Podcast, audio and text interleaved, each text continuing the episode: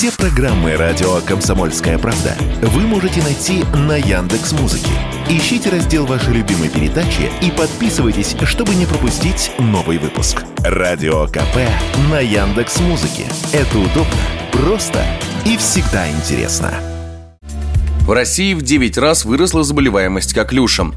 Согласно отчетам врачей, если за весь 2022 год было выявлено чуть больше 3000 случаев заражения, то за 9 месяцев 2023 около 28 тысяч. Четверть медицинских работников оценивают обстановку в своем регионе по коклюшу как напряженную. В конце декабря прошлого года о всплеске заболеваемости сообщили и в Роспотребнадзоре. Показатель составил 11,5 на 100 тысяч населения и стал абсолютным рекордом последних лет. Максимальные показатели в последний раз отмечались в 2019 году, но и тогда случаев заражения было около 14,5 тысяч, что вдвое меньше нынешней. Как рассказали эксперты, данная тенденция сложилась из нескольких факторов. В первую очередь из-за развития движения антиваксеров, которые сами принимают решение не прививаться от опасных инфекций, тем самым подвергая опасности себя и близких. Об этом радио «Комсомольская правда» рассказал педиатр, инфекционист, главный врач медицинского центра «Лидер медицины» Евгений Тимаков.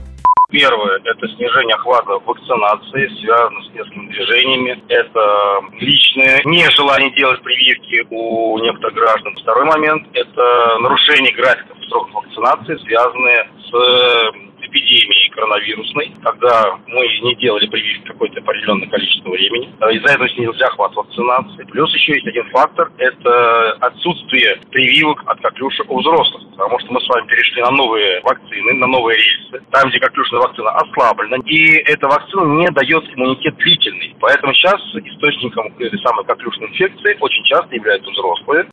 Помимо этого, серьезное влияние на распространение коклюша оказал и увеличившийся поток въезжающих из соседних стран граждан. Зачастую в этих странах вакцинация просто не проводится, заявил Евгений Тимаков лица, которые к нам приезжают из соседних стран, к сожалению, большей степени не имеют этого иммунитета. Сроки вакцинации там нарушены, прививки там не делаются от слова в некоторых регионах совсем, поэтому, естественно, большое количество э, случаев завозных и передачи именно внутри нашей страны друг к другу через э, лиц, которые не привиты из соседних наших стран.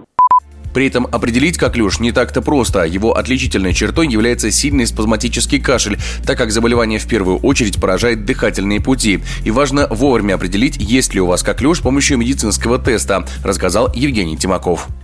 Если мы говорим про классический коклюш, то это специфический кашель с определенными репризами, с вдохами, приступы кашля, потому что коклюш действует на нашу центральную нервную систему. Это кашель, который мучает, если мы говорим про детей, ребенка постоянно с приступами. Это температурная реакция, это интоксикационный синдром, это определенные изменения в анализах. Определить коклюш можно на самом деле, когда мы в первую неделю заболевания сдадим, сейчас есть ПЦР так называемый, как и на коронавирус инфекцию, также есть и на коклюш такие же анализы, и подтвердить или опровергнуть данные заболевания на первых этапах.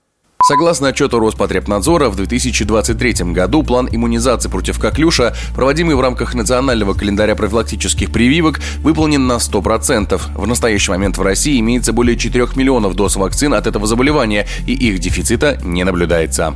Егор Волгин, радио «Комсомольская правда».